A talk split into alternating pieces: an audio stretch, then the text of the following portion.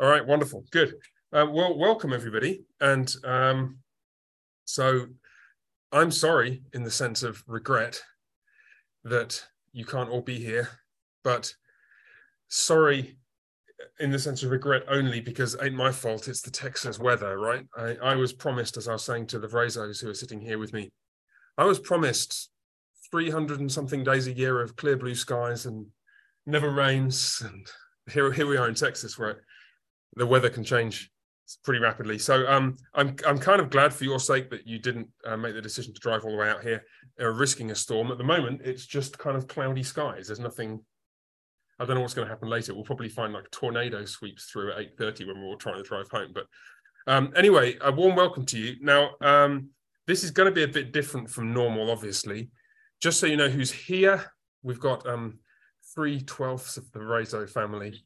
Mrs. Razo in Providence and Loyal, great to see you here. And um, Miss Duke over here on my right. I don't think you can see any of them because I've kind of aligned the camera so that they don't feel self-conscious. But um, here's what I'm going to suggest. In a moment, we will pray, but just before we do that, um, sort of practical things. Look, I know that some of you guys, uh, when you tune in, you tune in every week, just uh, you're listening uh, on Zoom, and maybe you're actually doing other stuff in the background and you don't want to turn your picture on because you don't want anybody to see you in your pajamas doing the washing up or whatever it is. So um, I'm not going to insist, please, please, please, all put your pictures on because then the half of you who don't want to will feel all self-conscious. So if you if you're doing other things and you just don't want, we don't really need to see pictures of random things. If you don't want to uh, have your picture on, that's completely fine. But here's what I do want to do. Um, those of you who are um, sitting down and planning, you know, you want to get the most out of the Bible study in the way that you normally do. And I want to encourage you to do that. Please, why not put your picture on so I can see you? And then I can, I know that we're interacting and I can ask you questions. And it, honestly, if that's just one or two of you, that's fine. If it's none of you, that's fine. Hey, Annika. Um, uh, and if it's none of you, then I'm just going to talk to the people here. Okay. So if if it if you just all turn your pictures off, then I'm going to ignore you completely.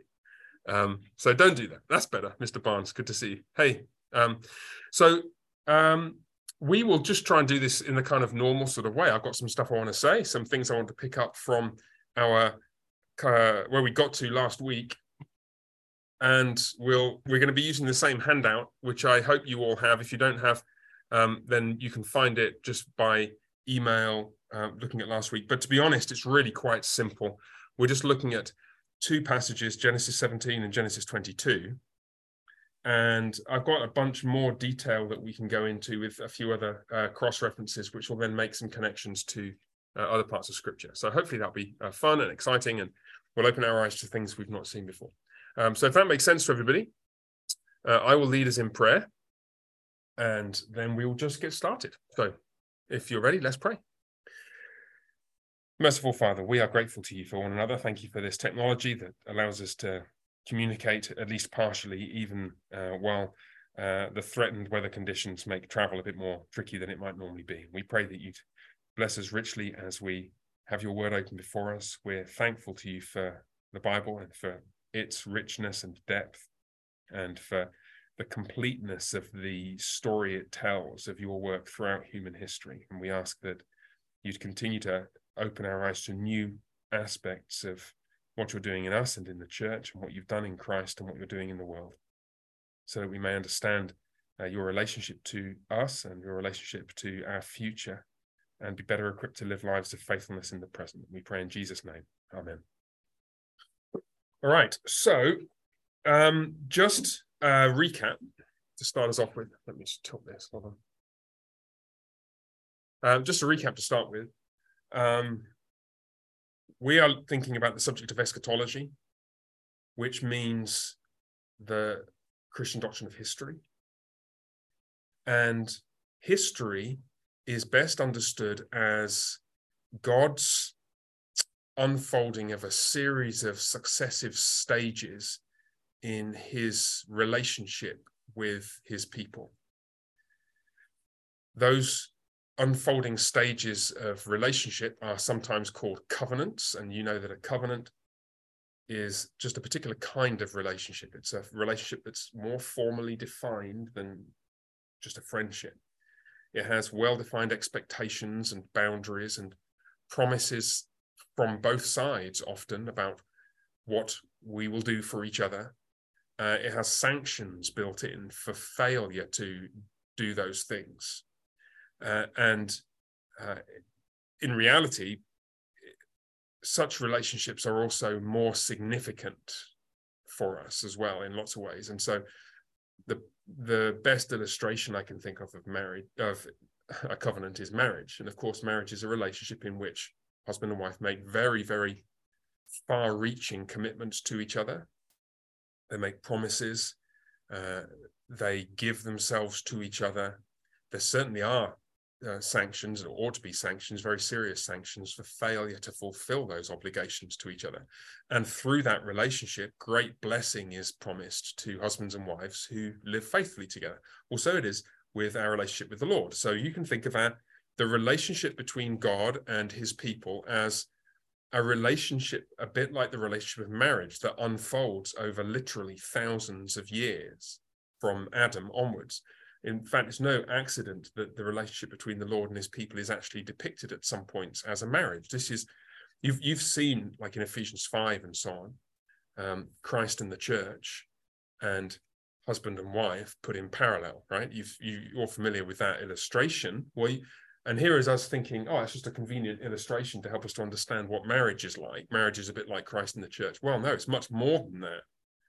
Both Christ church and husband wife relationships are covenant relationships. And that's why they can be compared in the way that Paul does in Ephesians 5. So, what we did after a couple of introductory uh, sessions is we began looking at God's relationship with people in the days of Adam. And then we moved on to Noah. And what you started to see in the age of Noah was some commonality, some sameness, continuity, we might say, but also some development. And obviously, you're going to get development, just as the relationship between husbands and wives uh, develop as they grow uh, parents and their children, that relationship develops as the children grow up. That's actually a really good illustration. The, the parent child relationship is a great illustration of our relationship with our father. Adam is like the infant humanity. And what happens is that he grows up and is given more responsibility, uh, more privileges, and the story of scripture then is the story of those privileges being progressively unfolded throughout a series of covenantal eras. So you're getting the picture of it. And then what we're able to do, if we just follow that all the way through to Christ and beyond, we can then understand, well, where's God going in our future? And that's what people normally think of when they think of eschatology. So we went Adam, Noah, then we went Abraham, and predictably, perhaps I should have known this, Abraham took, well, uh, roughly twice as long probably as I thought it would. Um, and I wanted to point you last week to four passages. We got through two of them uh, Genesis 12, Genesis 15. We didn't get to Genesis 17 and Genesis 21. And these are significant moments in how God explains to Abraham look, this is how my relationship is going to work with you and actually with your offspring as well. So you remember Genesis 12, there was a threefold promise uh, I'm going to come to one of you Zoomers. Come on, somebody be brave. Hit that space bar or whatever button it is on your phone.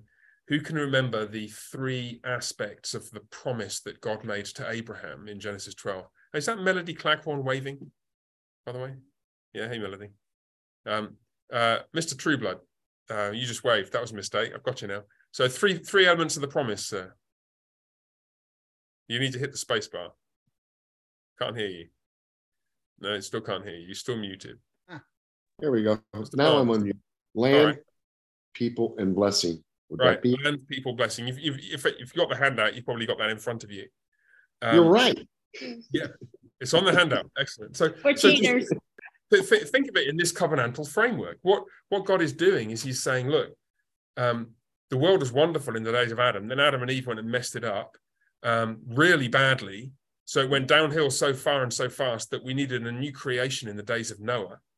And that was a kind of partial fix, but not a complete fix, because the world is still filled with sin and rebellion, and the sin and rebellion reaches its climax in Genesis 11. So what's God going to do? It's like I've got to, I've got a plan. Don't worry, I've got a plan. And the plan is this time we're not going to destroy the world and start over. What we're going to do, got this huge mass of humanity growing across the world. We're going to pick one guy in the middle, so to speak. And we see, we're going to see if we can't begin with him and from his descendants, his offspring, build a community of people who are enjoying this unfolding covenant relationship with God. You with me? So what we need to do is they need somewhere to live. They can have a land where I'm going to meet with them. The Lord's going to meet with them. Many people. Um, he promised uh, Abraham many descendants. Genesis 12, and he blessed them. And his blessing will take the form of his presence and his word and the opportunity to worship him and so on. And that blessing was for the whole world. So you can all remember. Here's a little drawing. There's a little thing. You remember that in the grey box. Um, land, people, blessing for the world. And it is no exaggeration to say that certainly the whole of the rest of the Old Testament, and in fact, as we'll see today, the whole of the rest of the Bible is the story of the progressive unfolding and fulfillment of those or that threefold promise. Genesis 12, 1 to 3 is one of the most important texts in the whole Bible. Now, then we saw that um, unfolded uh, initially through the rest of the Pentateuch, and I won't go through that in detail, but you saw the land, people, and blessing promises partially fulfilled, let's say, in the first five books of the Bible. So by the time you get into the sixth book of the Bible, um, you've got many people. Uh, they've just entered the land in the days of Joshua, and God is present with them. They have the tabernacle, the locus of God's uh, presence where he may be worshipped. And right there in Joshua chapter 2, you've got Rahab, who is a representative of the world, being welcomed in to the community of the people of God. And so you, you can start to see how it looks like it's, it's kind of working according to plan. And uh, back in Genesis, um, you, you get uh, three more texts which uh, elucidate various aspects of how this covenant relationship is going to unfold. And the one we did have time to look at was in Genesis 15. So turn with me to Genesis 15 if you've got it in front, of you've got your Bibles. And um, you remember uh, Abraham is really troubled because he's old, he's 80 something. And um, he's got no kids. He's either 80 something or 75, I forget which. He's 86 at the end of chapter 16. I think he's the same age, roughly maybe 85 in chapter 15. He's got no children, and he's thinking, well, this slave of mine, this servant, Eliezer of Damascus, is going to be my heir. Where, where I thought this the seed that my, the, the descendants were going to come from me. And the Lord says, yeah, they are, don't worry. Um, go out and look at the stars, you can have as many offspring as that.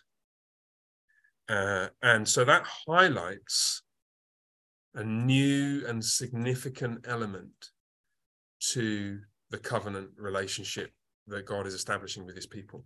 You're going to have to learn to trust the Lord, even when all the evidence of your eyes is pointing in the opposite direction. It's quite hard to be 80 something years old, be told you're going to have children, and to believe that that's actually going to happen. And we will see this again and again in, uh, this. in fact, you've, you've seen it already uh, in your own life. Uh, and you've, if you think about it, you see it in scripture as well there are sometimes crucial moments where we know we're called to trust just as we're always called to trust, but it's particularly difficult to trust here. Like, what's God doing now? Think of there may be circumstances in your life that you can call to mind even now that where it's like, this is not what I would have planned. And this actually looks like a horrible situation. I can't think how any good is going to come out of this. But you know that you're called to trust the Lord. Um, so that's what you do. And Abraham is the father of the faithful in, in that sense. Um, so that's um, Genesis 15, 1 to 6. Um, we did mention briefly the strange ritual that uh, the Lord displays before Abraham and has Abraham participate in in the middle of chapter 15 and then towards the end of chapter 15 where to cut a long story short, and this really is a long story, uh, this covenant ritual, like all sacrificial rituals and all covenant rituals, is an enactment of either the blessings that are attendant on obedience and faithfulness or the curses that will follow for disobedience and unfaithfulness. We could take a huge long excursus here into the um, the book of Leviticus and the book of Exodus and just look at the sacrificial rituals, especially in the book of Ex- uh, Leviticus, and and we could start to see how what's actually happening in those rituals is an enactment of covenant blessings and covenant curses. Uh, that's basically what those rituals are. Uh, and so they are a, a way of uh, displaying in our actions the fact that we believe the promises of the covenant. Uh, to give you a, a contemporary example, baptism is a covenant ritual of this kind. When we take a person or a baby or an adult and a pastor uh, pours water on them in baptism, we are performing a ritual which is a symbol of the blessing that is attendant upon their participation in that relationship. They're one with Christ now, they're clothed in Christ, so they're washed, they're purified. How do we show that we believe that Christ, by his Spirit, is purifying these, this person and cleansing them of their sins and granting them forgiveness? Well, we do it with water. The water just washes a bit of muck off their head if they came to, to church dirty. And of course, we live in an age where everyone has a shower every day if they want to. But in most of world history, you didn't get a shower every day. Um, and actually, the baptismal water would make a significant difference, probably, to how clean you looked. Um, uh, well, the we're displaying in that ritual what we believe about the relationship. And God is displaying to us what is true about that relationship. Same in the Lord's Supper. God says, I'm going to feed you on Jesus. How do we profess our faith in that claim? Well, we eat. And as we're eating, we're displaying the faith. You see what I'm saying? We're displaying that faith on account of which we receive the blessings symbolized in the ritual. So it's actually a really, really deep and significant um, connection between rituals and what they symbolize. Um, of course, you could have a ritual that worked the other way. You could have a ritual that said, if I don't keep this, this is what's going to happen to me. And this that's actually what's going on in Genesis 15, probably. Um, uh, normally, what would happen is that a conquered king would invoke upon himself curses. This is what's going to happen to me if I don't pay my taxes to the conquering king, say. Um, and he'd chop an animal in half, say, and like, which is a warning to him. This is what what the big king is going to do to the little king if you don't pay the taxes. Well, here what happens is that God, so to speak, walks through the torn apart portions of the animals as though God is saying, if I don't keep the promise I've just made to make your descendants as numerous as the stars of heaven, I'm going to be torn into pieces.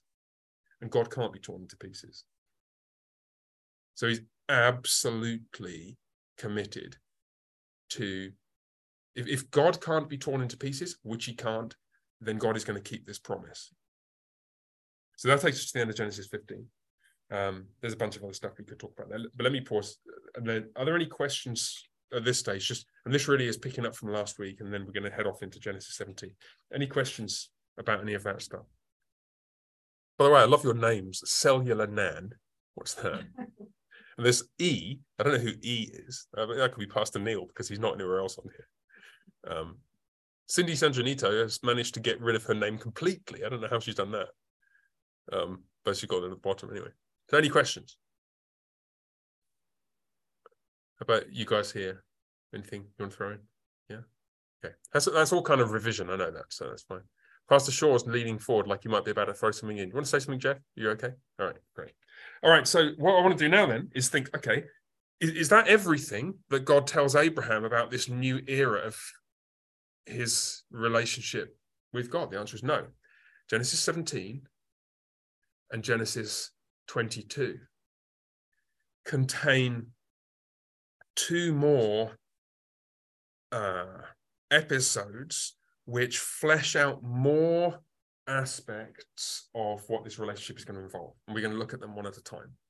Genesis 17 really contributes uh, three distinct elements, and I, I listed these on the handout from last time. First is it highlights again the many nations element of the promise. This is not just for you, Abe, it's for many nations. Second, it highlights and gives more depth to the promise to Abraham's offspring. And then it uh, describes another sign, which is a sign that is to be repeated. Previously, you've had a covenant sign that Abraham witnessed in Genesis 15. Well, there is a long term to be repeated covenant sign that Abraham highlight is highlighted for Abraham in Genesis 17. So let's look at this. We'll just walk through it. You got Genesis 17? Yeah, we've got a few nods. Thank you, Mr. Barnes. All right. So when Abraham was 99 years old, the Lord appeared to Abraham. Okay, just think for a second. He was 86 when God said to him, or, or at least younger than 86, probably 85 or, or younger. 85 or younger when God said, I am going to give you children.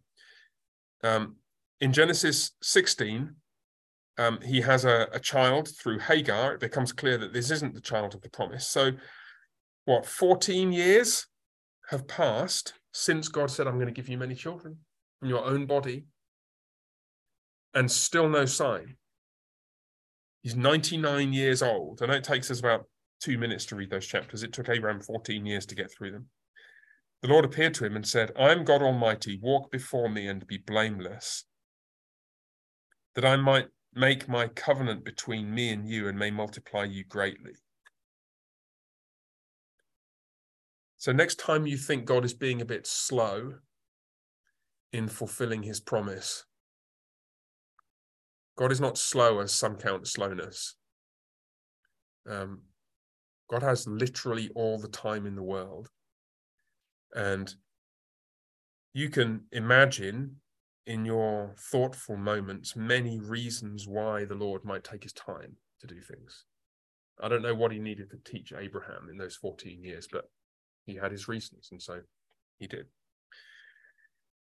Then Abraham fell on his face, and God said to him, Behold, my covenant is with you, and you shall be the father of a multitude of nations. No longer shall your name be called Abram, but your name shall be called Abraham, for I have made you the father of a multitude of nations. Verse 6 I will make you exceedingly fruitful, and I will make you into nations, and kings shall come from you. So let's just think about that for a second. This is the famous name change moment. You've, we're used to calling him Abraham, right? And we do that normally because uh, it's a name that is more common nowadays and it's easier to say, and probably because it's the one he ends up with, so it's the one that sticks in our mind. But Abram was his name back in Genesis 12, and God changed his name to Abraham here. Now, so somebody tell me name changes in the Bible. What might be going on with a name change in the Bible?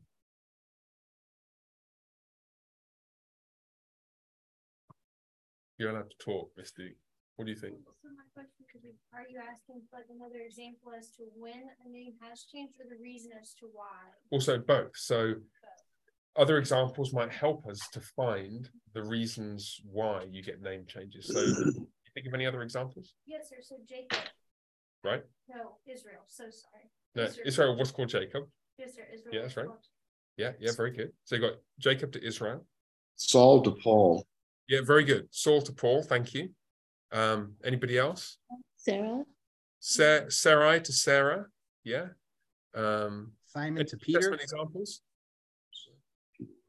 Simon to Peter.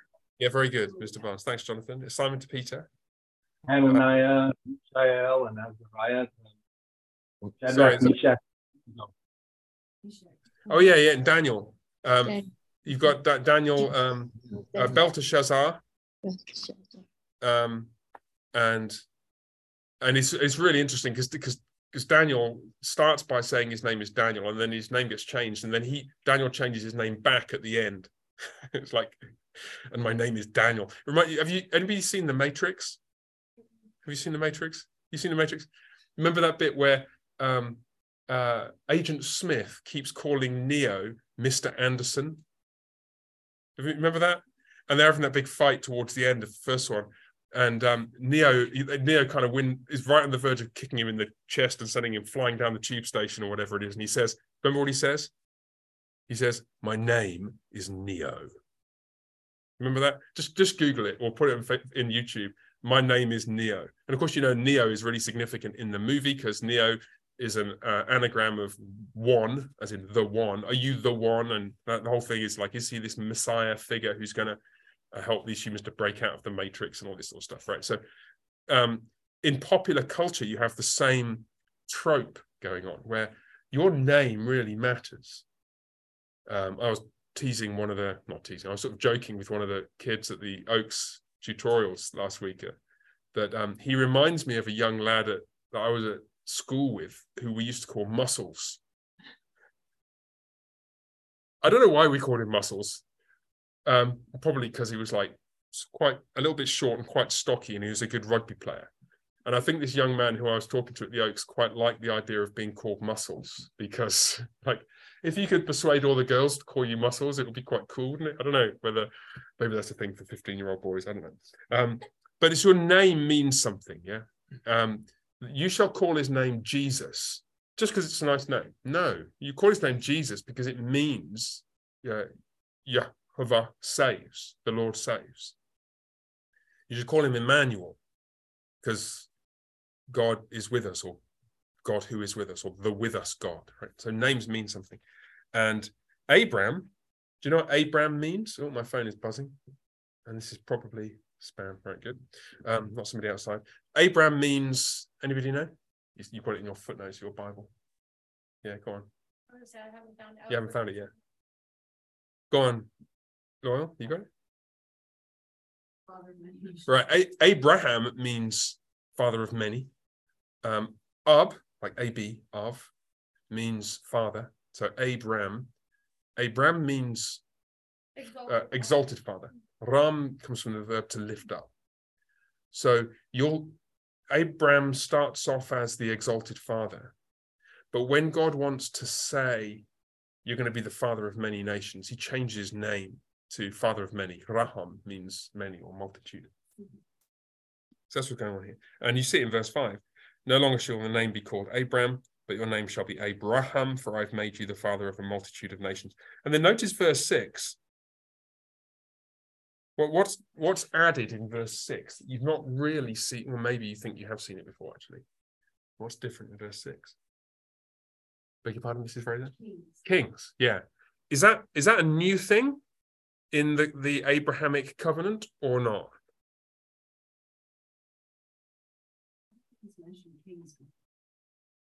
Right. Not mentioned kings explicitly.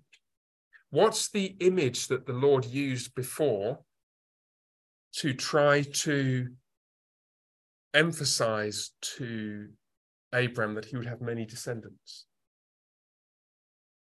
Remember back in Genesis 15? Your descendants will be as numerous as what? Stars.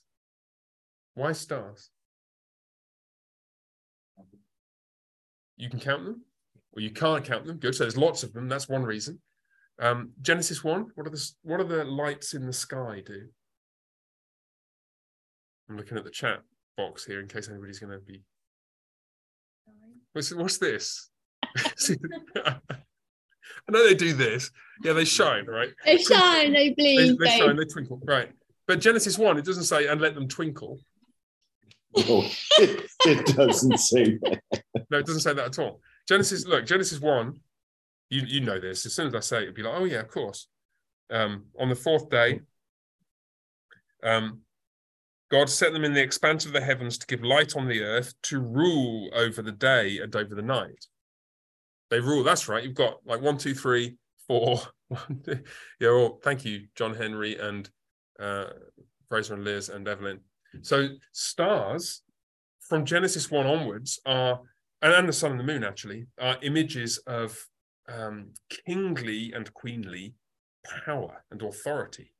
So when God says to Abraham, Your descendants are going to be like the stars of the heavens, Genesis 15. Can you see what he's saying? There's like there's a little hint there, not only about how numerically vast they're going to be, um, loyal, like there's gazillions of them, but they're going to have authority. They're going to share in authority somehow. And that, of course, if you just trace that forward in scripture, you think um, uh, we reign with Christ, Ephesians 1. Or you think of Daniel 7, where all the authority in the, the vision uh, the, in the first half of Daniel 7, when the Ancient of Days, sorry, the Son of Man comes into the presence of the Ancient of Days, and he receives authority and power and a kingdom and so on. And then in the interpretation of the vision in the second half of Daniel 7, it's the, the people of the saints of the Most High who receive that authority. And Daniel 7 is a vision of the kingdom of God. Daniel 2 and Daniel 7 match. Four part statue, four beasts, yeah? Um, and we'll probably come to that when we think about the new covenant.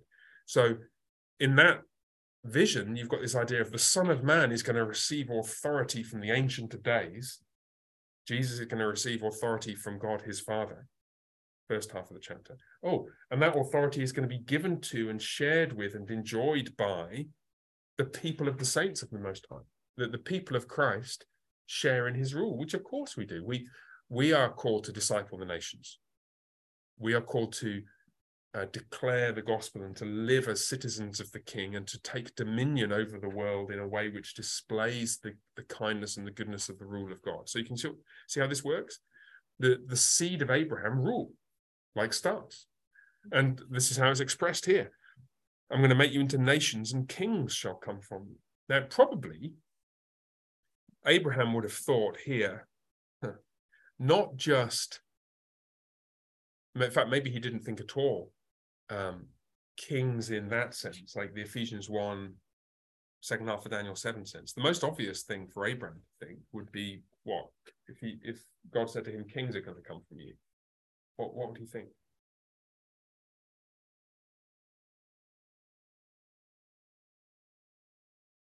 That was supposed to be an easy question.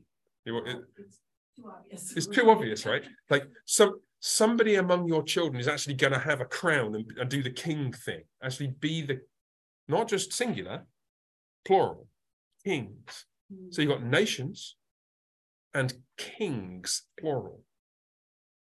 And think in the ancient world, if a, a king of a nation is uh, displaying faithfulness and obedience to the Lord, and that nation itself has come from Abraham, you're, you're expecting to find nations which have a kind of coherence and integrity of their own. And as a nation, they follow the Lord. Christian nations, faithful nations, not just nations with faithful people in them, but nations organized and oriented towards the worship of the Lord, the God of Israel.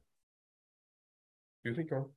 Oh, I was going to say, um, you said two kings, that it made me think of um, Esau, so Edom and Judah. So in Obadiah, it states yeah. that two, two, brothers are at war, mm-hmm. and that is Edom, uh, Edom and Judah.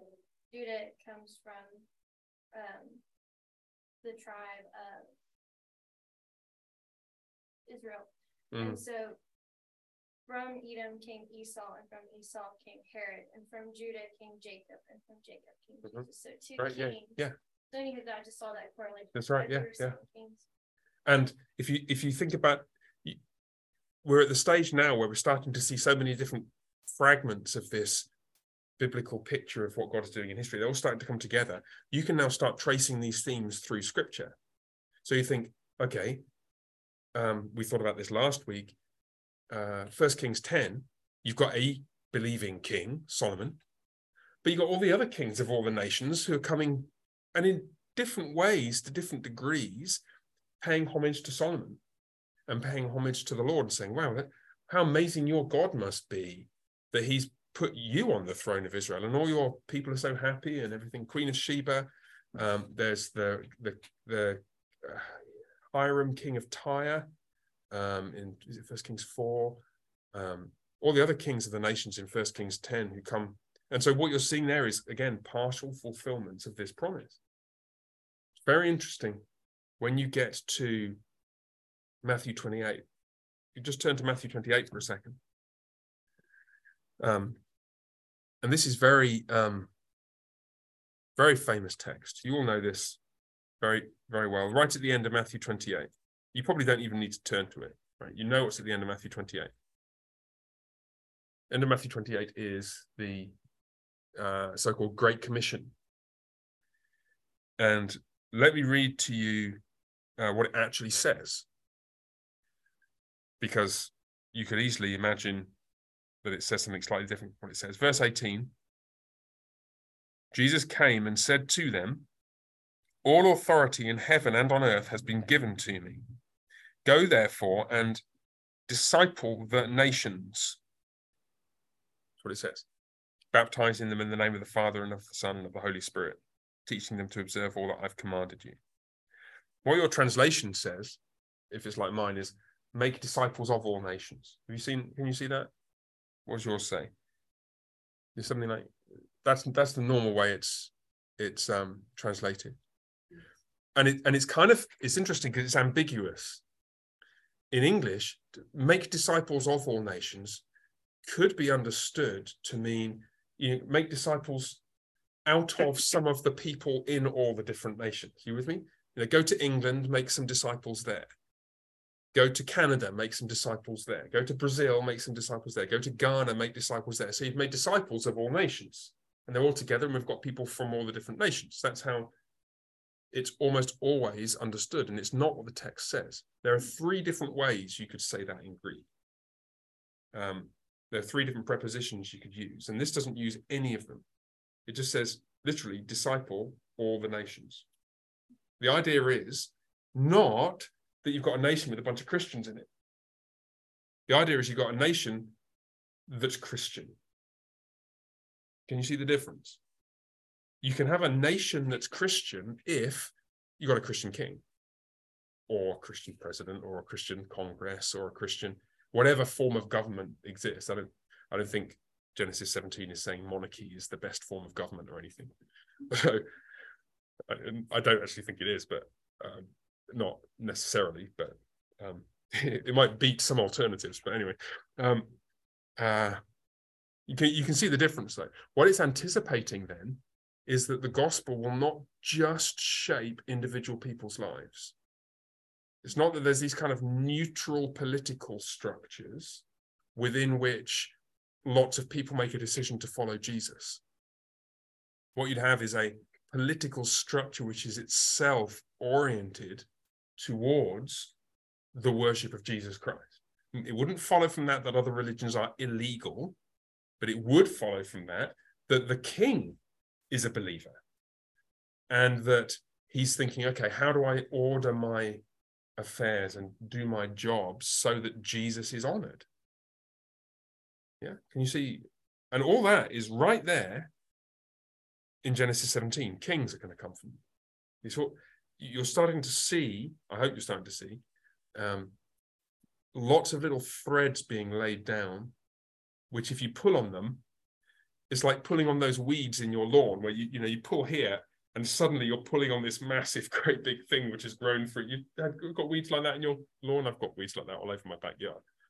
Um, or you pull on a thread on a, a, knitted sweater and you pull on it, and suddenly the entire sleeve is unpicked. Right? That's that's um that's what's happening with all these themes. Yeah?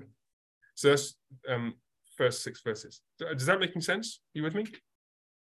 Now, my temptation is I want to go all the way down that rabbit trail because that opens up um, a discipline known as um, political theology, which is the the project of trying to work out how exactly a king or civil ruler, to use the New Testament term, how exactly a civil magistrate ought to honor Jesus in the way he or she does his job or her job.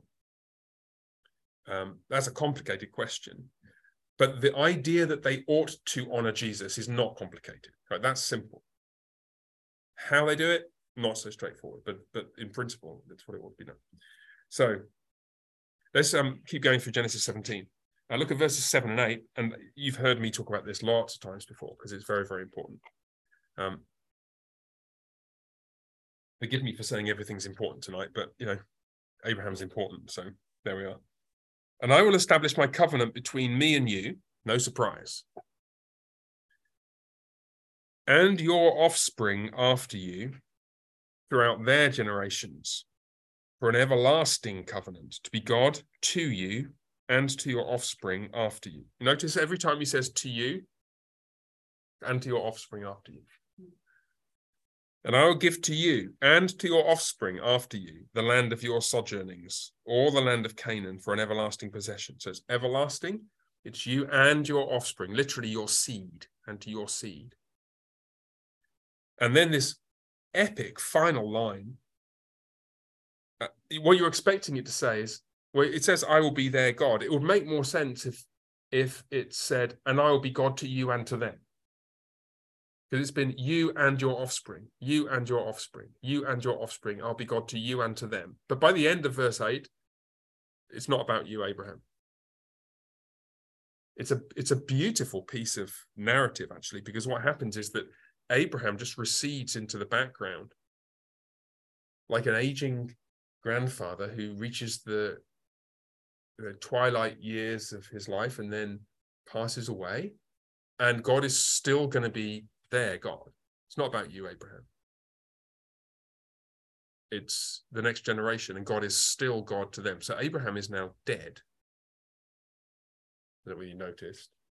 But God is still God to Abraham's offspring. And this promise to the offspring is, is something which I'm going to come back to in a minute or two. Um, because one of the question is one of the questions is okay, well, who exactly is involved like who's involved initially um, who's involved who are the offspring and that's a kind of tough question but we should come to that but just notice one other thing um, verses 9 through 14 i won't read all of it but we'll read the first couple of verses and then one to two verses from later. God said to Abraham, As for you, you shall keep my covenant, you and your offspring after you throughout their generations. Remember, it's not just your generation, it's them. This is my covenant, which you shall keep between me and you and your offspring after you. And what you're expecting, okay, this is the covenant, this is the relationship, this is how it's going to work. What you might be expecting is some kind of summary of ethical instruction. Like, this is the relationship. You've got to love the Lord your God, right? Like in a marriage, um, there's a promise on both parties to love one another and, and a bunch of other stuff as well. So this is my covenant. And what does he say? Every male among you shall be circumcised. What? the sign of circumcision, which obviously is a little bit of um, surgery performed on boys only, is the relationship. Just let that sink in for a second. What what the Lord is doing is he's he's saying, up to now, you might have thought that what you've got is there's this relationship between me and you. Yeah. And that's really important. And here's a sign that will symbolize it, that will help you to understand aspects of it and to remember it and to, to demonstrate your faith in it. But you've got the relationship and then you've got the sign and they're basically they're, they're separate. You've got this and it's symbolized by this. And at this point you realize your sacramental theology is wrong because what this text says is it's like that. The sign and the covenant are the same thing. It is an absolutely astonishing thing to say. The it, i put it in more technical terms. The the relationship that Abraham and his offspring have with the Lord from this point on is so closely intertwined with the sign that you can't have one without the other. And it, it goes on to say it. Um, verse 11 is, you know, this is how you shall do it. Verse 12, eight days old, every male. Interestingly, we'll come to the second half of verse 12 in a second because it tells you who exactly. Um, verse 14, any uncircumcised male who is not circumcised in the flesh of his foreskin shall be cut off from his people. He has broken my covenant. Doesn't say any uncircumcised male who nonetheless has faith in his heart is still part of the covenant. It's a it is breathtakingly strong um, old covenant sacrament theology, old covenant sacramental theology. The sign and the covenant are like this. You've got the one, got the other. Now you might be a covenant breaker, you know, uh, raised faithfully, circumcised in the eighth day, and then apostatized. That's possible. But what you can't do, uh, the Lord says to Abraham, is to think, well, it's okay. I, I love Yahweh in my heart. I don't need to do this. No, you can't do that. And one of the places you discover that is in the early chapters of Exodus with, um, uh, you remember, with Moses and um, uh, his uh, child. You look in um, uh, Exodus 4. M- Moses has been called. Had the burning bush thing. He's had his, you know, years in Midian and all that kind of stuff. He comes back to Egypt, and um, they're at a lodging place. Exodus 4:24. At a lodging place on the way, the Lord met him and sought to put him to death. Like what? Are you kidding? uh, what, Lord, why are you about to put to death the savior of Israel and therefore the one who is going to lead your people in saving the world? What, like, what's such a big deal? What's he done? The answer is he's not circumcised his child. You've, you've broken the covenant, and your child has broken the covenant because you've not given them the sign. But he says, then Zipporah, his wife, took a flint and cut off her son's foreskin and touched Moses' feet with it and said, Surely you're a bridegroom of blood to me. Presumably, that's some gesture in, by virtue of which she's seeking to uh, credit Moses with having done that action which he's neglected. So he, the Lord, let him alone. It's like, well, that was close. So here's this is going to be a challenge for us because we're when we are working this through into how um, new covenant rituals work, we're going to have to find a way of articulating a doctrine of new covenant signs that honors this kind of high view of the rituals. It's not going to be enough for us to say baptism and the Lord's Supper are kind of useful but dispensable symbols. Unless somewhere later in scripture it tells us that. If later in scripture it says this has changed then that's, that's fine. But on the assumption that we're building up a single coherent picture here uh, if we don't have a scriptural text that tells, tells us baptism is kind of dispensable baptism is not dispensable. Now and i realize that raises all kinds of practical concerns and questions, which we'll come to. Don't worry, uh, and um, I can short circuit to an answer which will probably alleviate some of your anxieties. Um, thief on the cross was never baptized, but Jesus said that he'd be with him in paradise. Right? Baptism doesn't have the kind of necessity that means there is absolutely no possibility of salvation without it. But we do need to honor and privilege sacramental signs in the kind of way that scripture does. And here, this is a very significant moment for that. Okay, so many nations, change of name, um, offspring included, um, and the sign and the covenant are not like this, they're more like this. Now, I've got a few other texts I want to, to throw at you, and I've got some uh, practical implications of this. But let's just pause for a second and, and see if there's any questions, because there may be one or two out of that already. Um, feel free to uh, stick a paw in the air or just turn off your mute and ask any questions. And anybody here? I think you, you brought up the the um thief on the cross. Yeah. In fact, he wasn't baptized. I'm going the other way and thinking all the people that were baptized as children. Right, right, right. Or even as adults and didn't necessarily say I reject Christianity, Hmm. but didn't live Right. as though Christ. Yeah, yeah, yeah, yeah. So uh, this is really helpful. So let me just repeat the question so everyone here has got it. Um, we, we, I mentioned the thief on the cross. So um, didn't have the sacramental sign, but was nonetheless saved. Okay, great. Let's not generalize him and make him a paradigm for everybody, but let's realize the Lord is gracious. The Lord, the Lord can save unborn children who aren't baptized or six day old children. Uh, and I'm again, this is short circuiting to where we'll get to when we in a few weeks' time. But I'm with Calvin, who said who's against emergency baptisms.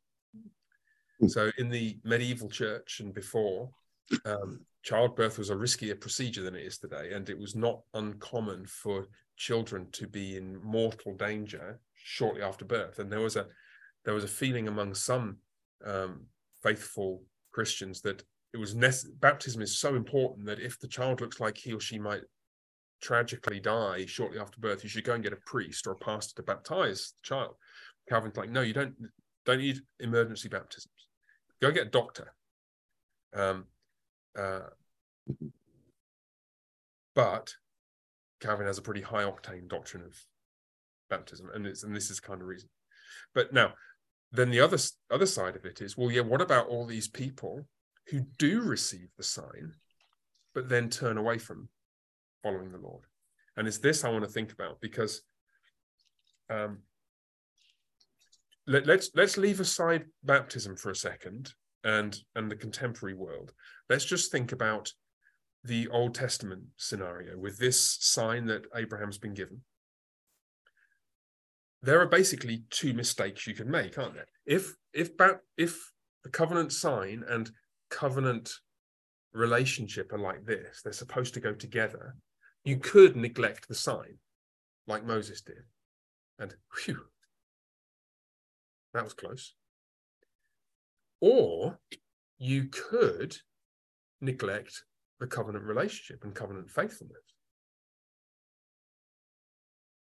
Now, what's the biggest risk? Just think about Old Covenant Israel, what you know about um, Old Covenant Israel, and especially in the days of Jesus. I mean, this is many hundreds of years later, obviously. Do you think they were in great danger of neglecting the sign? I mean, they're always on about how we are the circumcision, and um, that distinctive sign of Israelite identity was really, really significant for them. They were all down with the sign, right? That was a source of pride to the people of Israel. The problem was not that they'd neglected the sign, but they'd neglected faithfulness. And I think it's fascinating because um, in our particular small corner of the Reformed world, where we tend to go with this stuff from Genesis 17 and Exodus 4 is to say, you see, all those Christian denominations out there who don't take the sacraments seriously enough, don't take the signs of the covenant seriously enough. What a tragedy it is when churches don't celebrate the Lord's Supper very often or where they don't baptize their babies. You know, and I want to say, yeah, that's that's a real shame. It's a crying shame that the Lord's Supper isn't being celebrated every Lord's Day. It's a crying shame by every church in the country, every church in the world. But we've got a problem on our own doorstep, which which causes that to pale into complete insignificance, where we have gazillions of baptized kids who aren't brought up faithfully. And that's Israel's problem. There's you could you could be um, slack about the sign and overlook the importance of the signs, that's a mistake. But you could also overlook the importance of faithful covenant nurture, the importance of the relationship and presumption, in other words. Uh, we've got the temple of the Lord, we're the people of God, we're circumcised. Abraham is our father. How dare you question us? You know, I I think this is a um, the idea of presumptuousness is more of a danger to us. Um, so that's where this really um, That, that's why Israel went off the rails. Not many people in Israel seem to have made Moses' mistake of neglecting the sign for their kids, but loads of them um, made the mistake of just presumptuousness. You know, we, we, we've got special people, we've got the temple of the Lord. Um, and that, that attitude persists all the way down to the days of Jesus. So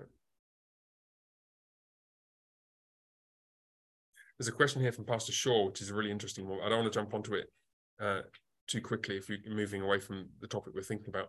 Um, does that some of you guys who are sitting there looking at me, is there anything you want to follow up on with that question, that set of questions about um, the implications for faithfully raising the children of the covenant? Does it raise any questions for you? Or shall I pick up Pastor Shaw's question?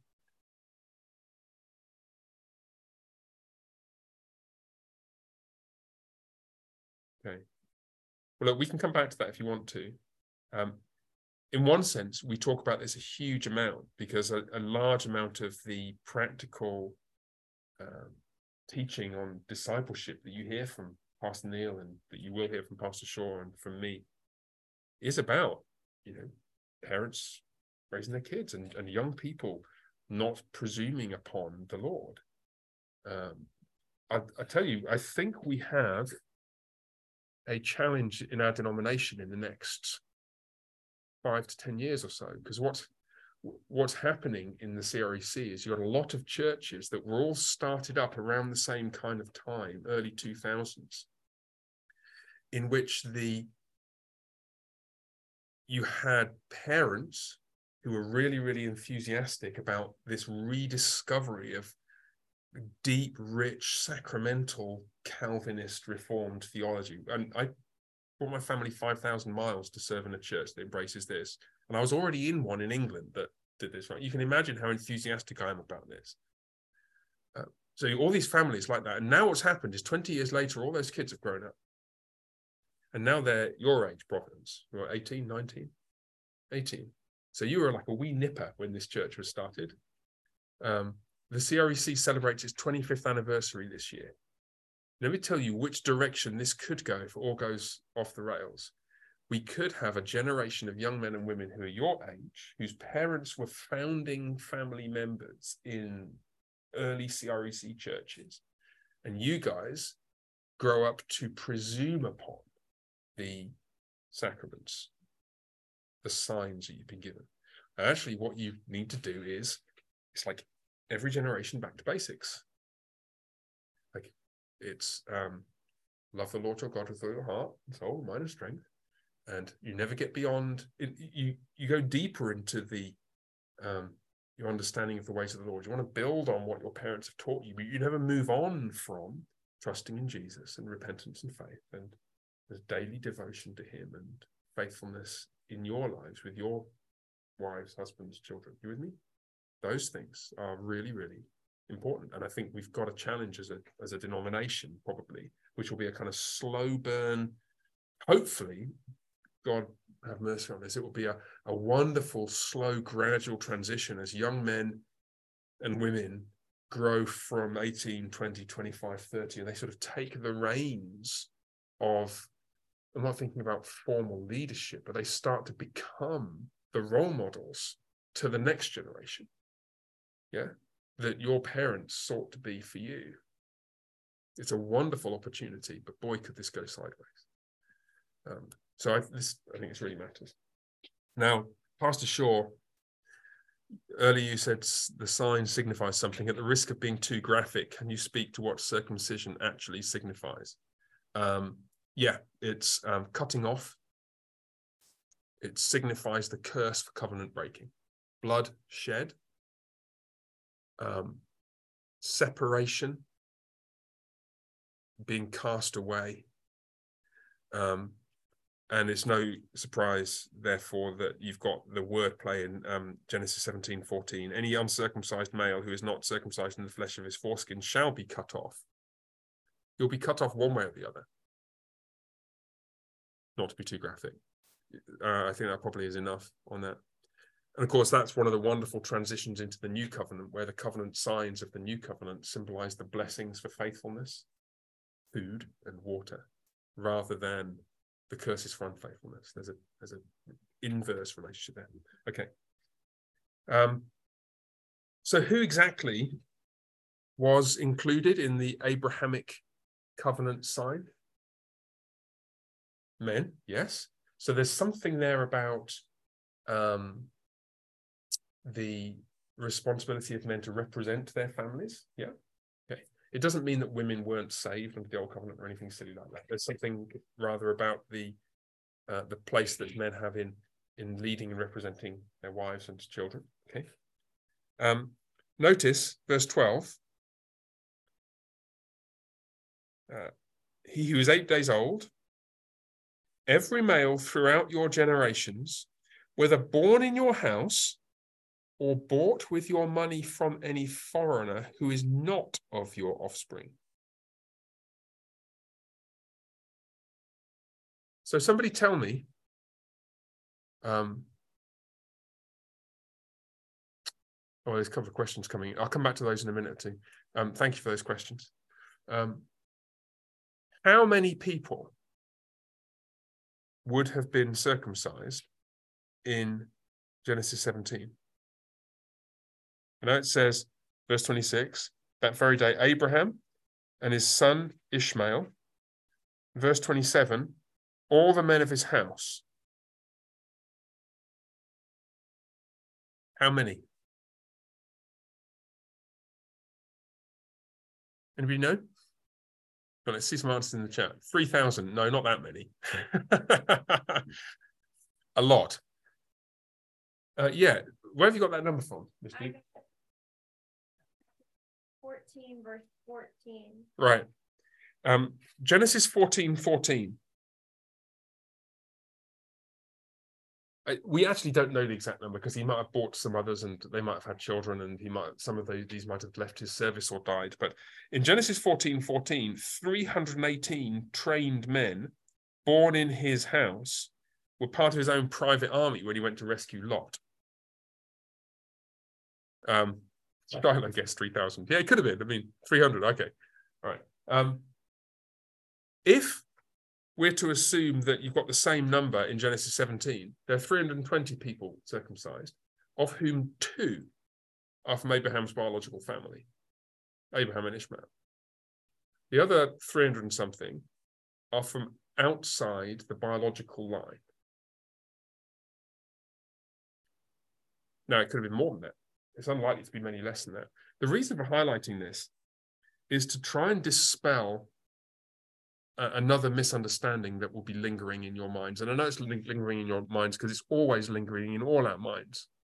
We think of Old Covenant as ethnic, biological Israel, New Covenant, um, all nations, Gentiles, with some justification because there is that geographic change and delocalization from Israel and the temple and so on. But we must absolutely banish forever the idea that in the Old Testament, God's interested in saving people through biology and natural descent. And in the New Covenant, he suddenly becomes interested in the Gentiles. Right from the beginning, like you got less than 1% true born Abrahamites and presume I don't know what actually happened, but to the offspring of these servants born in Abraham's household, but there's no reason why they wouldn't have been included in the community somehow as and gradually been incorporated into or married into the offspring and uh, the grandchildren of Abraham, Isaac, Jacob, and the 12 tribes. You the idea of like pure blood Abrahamites is a complete historical fiction. Scary, huh? But it's all over the place in our thinking about Old Covenant Israel. So th- just sow that seed for you thinking later. All right. Um, fine. Should we look at Genesis 22 briefly? I've got a couple of these other questions. Let me have a look. yeah. I'm just going to check these. Yeah, yeah. Uh, Deuteronomy 10 16. Yes. It's supposed to be uh, the, the image of circumcision is used in that way to to uh, circumcised of heart as opposed to stiff-necked and stubborn. Yeah very good thank you. Um, new covenant lacking in bloodshed but rather involving water. Well it's interesting that this there is a there is a new covenant sign cellular nan that does involve bloodshed. But it's somebody else's blood right it's the it's the covenant sign of the wine, which then combines the bitterness of Christ's shed blood. This is the blood of Christ. It combines that with the idea of the cup of celebration and blessing, which was familiar to the historic Passover rituals and so on and so forth. So, but there is bloodshed actually. It's just not your blood. So, yeah, good spot. Well done. Um, all right, let's just look briefly at Genesis 20. Looking at my watch here. Yeah, we got loads of time. Got about half an hour, right? I'm joking. joking. so, uh, where are we going to go with this? All right. Uh, you know what's going on in Genesis 22. Uh, God has given to Abraham this long promised son, uh, Isaac.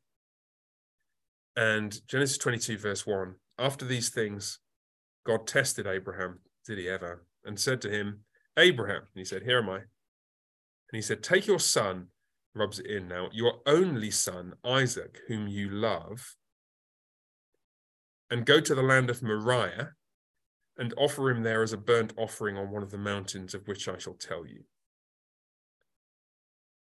Um, which doesn't immediately strike you as a brilliant idea, does it? You've just been you've been told that through Isaac your offspring is going to be reckoned. Um, and they're told to, you know, chop him in pieces and set him on fire. And you know where the land of Moriah is. The the, the word Moriah appears in scripture only one a time. It's in um, Second Chronicles 3, verse 1. It's the location of the temple in the days of Solomon. So you've clearly got something going on here. Go and offer your son as a sacrifice. Come on. At the place where I'm going to build a temple in a few hundred years' time. You see where this is going. So Abraham rose early in the morning, saddled his donkey, and took two of his young men with him. And he's got this wonderful drama. Um, he cut the wood. On the third day, Abraham lifted up his eyes and saw the place from afar. And then he said to his young men, You guys stay here. I'm going to go off with the boy and worship and come back again to you. And Abraham took the wood of the burnt offering and laid it on Isaac his son. And he took in his hand the fire and the knife. And they both went together. And Isaac said to his father, uh, Dad, and here I am. Look, here's the fire and the wood, but where will the lamb? Where, where's the lamb for the burnt offering? And God, Abraham said, God will provide for himself the lamb for a burnt offering, my son. And they both went on together and obviously uh, it's you you just just worth trying to imagine what's in Abraham's mind at this point. Actually, later in scripture, we discover what was in Abraham's mind. If you turn to the New Testament, I've got my teensy weensy Bible here, which I was talking about last Sunday. I can't hardly read it. Um, turn to Hebrews 11. Um, remember I said before about believing faith means it's not believing what you know isn't true, but sometimes uh, faith means uh, believing something which, if it's true, God is going to have to do a miracle here. God is going to have to do something that is not normal. God is going to have to do something that we wouldn't expect. God is going to have to do something which is extraordinary. Hebrews 11, um, verse 17. This is the, the wonderful by faith chapter, talking about you know the landscape of faith. By faith, Abraham, when he was tested, Genesis 22 1, offered up Isaac, and he who had received the promises was in the act of offering up his only son, of whom it was said, through Isaac shall your offspring be named. So why did he do this? What what was going through his head? He considered that God was able even to raise him from the dead, from which, figuratively speaking, he did receive him back. So the author of Hebrews just that's a, a commentary on Genesis 22. We know what was in Abraham's mind because the author of Hebrews tells us he believed in the resurrection. He believed that God must be able to bring this kid back to life again. I'm about to kill him. And so God must be able to raise the dead. Which, of course, adds some extra color to the beginning of Genesis 22 4. What day was it? You go to Genesis 22 4. It's on the third day. Abraham. On the third day, believing in the resurrection of the dead. Can you you start to see right? This is this is not I, I this is how scripture blows my mind really. This is not some random assortment of disparate, contradictory fragments of ancient literature cobbled together into a book in a way that they don't really fit. This is a single, coherent, theologically rich, and historically connected narrative of what God is doing that is designed to show us about our relationship with Him. So, our forefather Abraham had a third day, I believe, in the resurrection of the body experience. Right? Anyway, and you know what happened. It's fairly dramatic. The angel of the Lord says, Stop, just right about here. And there's there's lots of paintings, some really good paintings of that moment. If you go Google um, uh, the sacrifice of Isaac or the not quite sacrifice of Isaac. And then um, verse 11 the angel of the Lord called to him from heaven and said, Abraham, Abraham, here I am. He said, Don't lay your hand on the boy or do anything to him, for now I know that you fear God, seeing that you've not withheld your son, your only son, from me. The echoing verse 1. No, verse 2, sorry. Take your son, your only son and then the Lord provides the ram. So, for those who believe in the resurrection, the Lord will provide a sacrificial animal, a sacrificial ram on Mount Moriah to take the place of the son of the promise. Hmm. And then you have a um, a restatement of the covenant from verse 15. The angel of the Lord called to Abraham a second time from heaven and said, By myself I have sworn, declares the Lord, because you've done this and not withheld your son, your only son, I will surely bless you, and I will surely multiply your offspring as the stars of heaven and as the sand that is on the seashore. So that's like um, Genesis 15, stars, sand on the seashore. Um, again, I mean, there's lots of sand, right?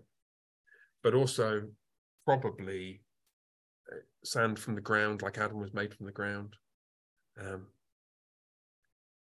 uh, and your offspring shall possess the gate of his enemies. Again, that's a that's a conquest theme, kingly.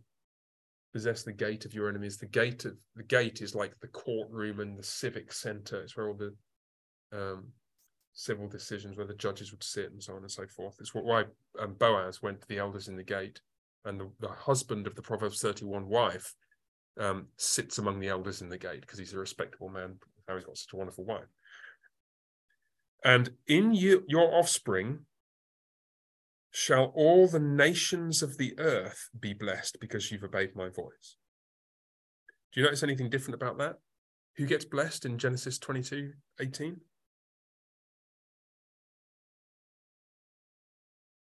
It's different from Genesis 12.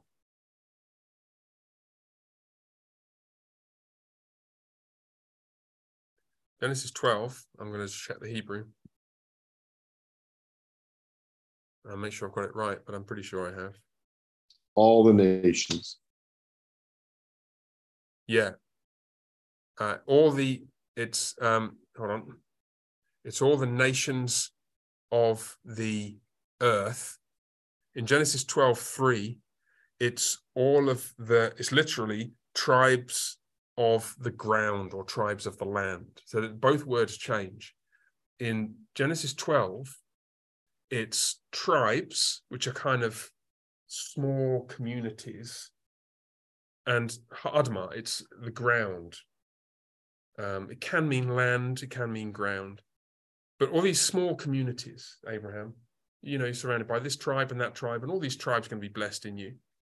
By the time you get to Genesis 22, it's nations and it's earth. There's an expansion, can you see? In keeping with the promise of Genesis 17, because kings are going to come from you. And it happens because of Abraham's faithfulness. Abraham is the uh, paradigm of faith and faithfulness. You've heard me talk in the last few weeks about faith and faithfulness um, in the in Second Thessalonians. Yeah, well, it's same here. So Abraham had to actually believe in his heart. He had to be convinced deep, deep down. There's an emotional and cognitive element to faith, and then he had to do it. He had to live out that commitment and display allegiance. He didn't just believe in his heart that God would raise Isaac from the dead. He had the knife like a foot and a half from the, the kid's chest and it was traveling downwards and then he then he got stopped. So it's faith, faithfulness is what Abraham displayed. And because of that, God is going to keep his promise. Which is it, it keeps hand in hand, doesn't it? The absolute commitment of the Lord Genesis 15, and the faithfulness that God graciously grants to Abraham that to fulfill what's required of him. Which takes us to, on my watch, three minutes past the end of our finish time, which is normally when we finish. Um, it's becoming a habit, long since become a habit. Um, I think we should pray. Uh, we've got a couple of questions here which um, we could pick up, but I think it's best for us to stop so that if uh, I know we've, all, we've done all those. If you want to stick around afterwards, I'm happy to. But let me lead us in prayer now, um, just to pray about a couple of these practical things. So if you want to go, you can do so with a, a clear conscience, and if you want to stick around longer, you can. So let's pray together, shall we? Merciful Father, we're thankful to you for one another, for this time you've blessed us with, and we ask that you would continue to work in us so that we trust your word and your ways as our father Abraham did. We are grateful to you for your commitment to him, which has, so to speak, propagated down through the generations and across the millennia, so that we are sons and daughters of Abraham by faith in Christ. And we're thankful to you for those privileges of relationship with you. Teach us to walk in faithfulness, we pray. And we pray in Jesus' name. Amen. Alrighty. Um, wonderful to see you all. And I'm very sure that most of you will have to go. I'm going to stick around just for a couple of minutes just to see if anybody else does want to um, raise any questions that uh, burning in your heart.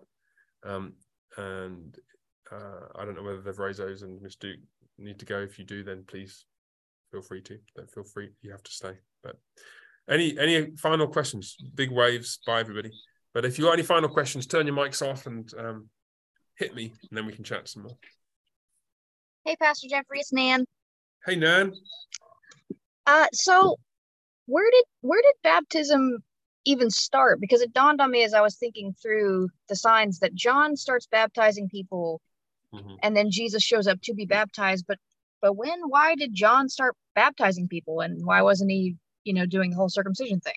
Yeah, yeah, yeah. no, that's a good question. Uh, I mean, I'm I'm I'm skipping over a lot of connections there. So, uh, but there's a couple of points to to um, be aware of. The first is um, baptism, in the sense of just a ceremonial washing, was sort of familiar under the older covenants. Uh, not really for washing people very often, although it was occasionally done, but certainly in the Old Testament, washing things. Um, but really, in the New Testament, this is the second point, it's seen as the fulfillment of the water crossings. So the crossing of the River Jordan, the crossing of the Red Sea, and that's in um, First Corinthians 10. Um, it's also seen as the fulfillment of the flood in the days of Noah, First Peter 3. Uh, in fact, First Corinthians 10 uh, says that the Israelites were baptized in the cloud and in the sea, and that cloud was the glory cloud of the presence of the Lord. And I've got to tell you, this is something that um, soon to be pastor Zach Parker pointed out yesterday. He had his exam as uh, a um, to, for, for ordination in the CREC, and he's going to be one uh, the assistant pastor at the Church of the Redeemer in Monroe, Louisiana, after having absolutely aced that exam yesterday. Um, uh, he was he's just quality. That young man. Well, he's not that young. He's thirty something. But um, uh, anyway, but he just he pointed out, look, in Scripture you've got waters above and waters below in Genesis one, and the Israelites are baptized in both the waters below, the Red Sea, and the waters above, the cloud. That's such a good point. Um, and so it's got me thinking again about um, why that's significant. But um, I think we're to think of it in like in this the the spatial symbolism of Genesis one is the water above in the the heavenly heavens where God dwells is kind of manifested physically in the form of the cloud in the wilderness, and the people of Israel are baptized, quote unquote, in that. And so our Christian baptism scoops together all those threads. Um, and that's where a lot of the significance comes from. Now, where where did the ritual actually emerge from historically?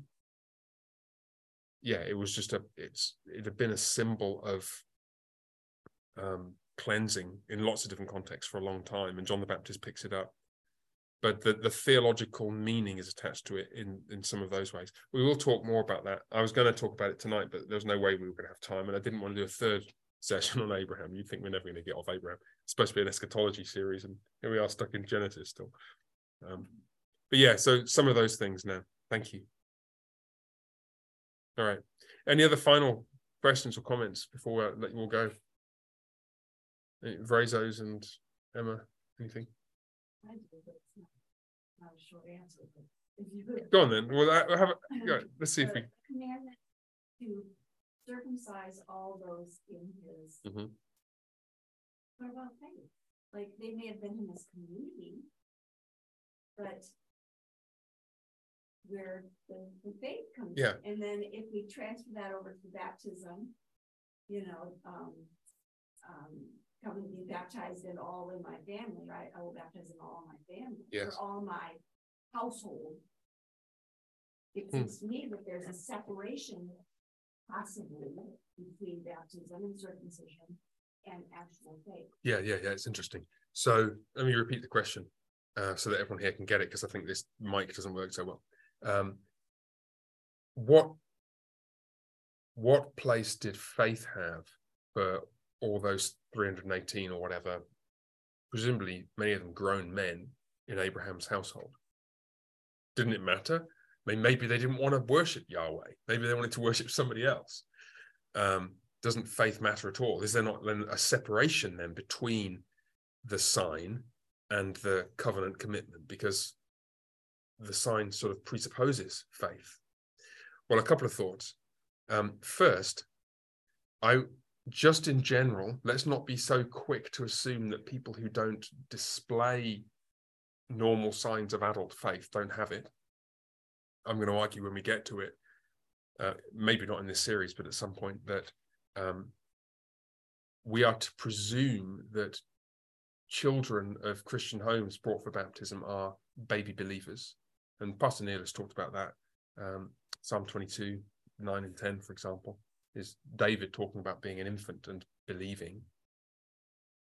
So there's just a little kind of footnote there. But it, in Genesis, I think I want to flip it around and, and suppose we put the in, instead of asking the question, what about their religious choice and maybe they would like to worship some other god? Why don't we put the question another way and say, um, what conceivable reason would those men have for wanting to worship any God but the Lord. That God had appeared to Abraham, Abraham, their master, their boss. Uh, God had already been at work in and through them, not among other things, in Genesis 14, with that battle they all participated in. They had seen their master's growing faith and faithfulness through many, many years. I'd, I'd want to say, look, it's surely it's inconceivable that they would want to have any other God but the Lord. And the fact that that seems to be assumed gives us ground to think that's exactly right. Now, I I don't think I would go from that in the direction that some people have, where they've said, look, various times in the early Middle Ages, if a king was baptized, all of his subjects were baptized like automatically. We become a Christian nation. I, I don't think that's what's meant by a Christian nation. I don't think it's quite right, but I actually think it's probably closer than the alternative assumption. Like, if if if you're a king and you're living in a culture where um, personal autonomy has not attained the godlike status that we now assume it, it has, why wouldn't you assume that, well, this gracious, greater king, Jesus, who's welcomed me, I want all my um, illiterate um, subjects to participate in this blessing as well. Don't I mean, why, why wouldn't you assume that? I don't think it's quite right, but I think it's probably closer to the truth than saying, of course, I wouldn't want to impose upon anybody. You worship whichever God you want. You know, I, it's an interest. I think it's a slightly post-enlightenment um, question, really. The kind of what about religious liberty? What about individual autonomy? What about freedom of choice? Mm, it's not that Scripture doesn't point in that direction, but I think Scripture also encourages us to make assumptions about what would be the only sane thing you'd want to do. And in, in effect, those men could choose not to follow the Lord. They could just walk away from Abraham. I mean, and if they refuse to be circumcised, that's what they're saying. I mean, anybody who's not is cut off from my people. You're not part of the family of Abraham. Maybe that's where the choice operates. But I find it interesting that Genesis 17 just it doesn't even entertain explicitly the prospect that any of them would refuse. Like, why would you not want to worship Jesus? And, and when you're raising your children, and I'm speaking here to a lady who's raised a few, right? You know, you don't get to sort of 17 or 18 or 19 like Providence is now say, okay, now you've really got to decide, but maybe you don't want to worship Jesus. You know, you're a big boy. You know, you might, you know, maybe, maybe you know, secularism is better. you know, you, you, that's not what you say. And you, you admit the theoretical possibility that we all do, and the tragic possibility that any young person could grow up and walk away from the law. But we don't sort of say, come on, kids, you should think about it. you know, we we make assumptions and we we raise our children in ways that we think are best. And I don't think it would be um, uh, wrong to do that. Um, I, I, don't think that's the same as saying you should impose it, and, and, I don't think there's any indication here that you would. I don't think that would be right. There's a question here which might be uh, uh, illuminating for this. Wouldn't Abraham? This is Evelyn. Wouldn't Abraham have been responsible to disciple his own tribe nation first, and teach them about the covenants that they received the sign of? Sorry, and to teach them about the covenant that they had received the sign of. Yeah, I think so actually, and that's a really helpful way of putting it. Um, it goes further than what I said before, because maybe yeah, maybe you're right, Evelyn. Maybe we are to make the additional assumption that um, what faithful Abraham would have done in those 14 years would have included trying to help his staff to understand why he was still being faithful to the Lord, even though the Lord hadn't come good on his promise of a son yet. So he, maybe that's what he's supposed to have done. Maybe that's what he did. I don't know. But those 14 years or so would have been a long time. And um, would have felt like a long time, sorry. And uh, would have given plenty of opportunity, natural opportunity for people to draw their own conclusions. Um, so yeah, maybe maybe that's right.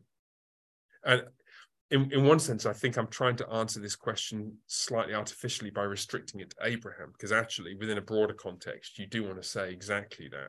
You want to say that the sign goes along with the discipleship. Like, why are we being circumcised, Abraham?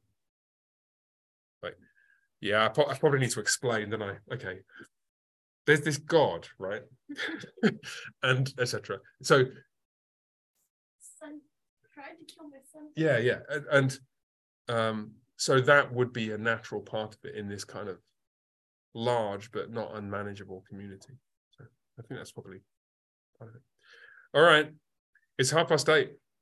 I think the storm has probably passed. We should probably go, right? Shouldn't we? Any more questions? All right. Thank you. Mm, no problem. Um, lovely to see you all. I'm going to end recording now. Hold on. Yep.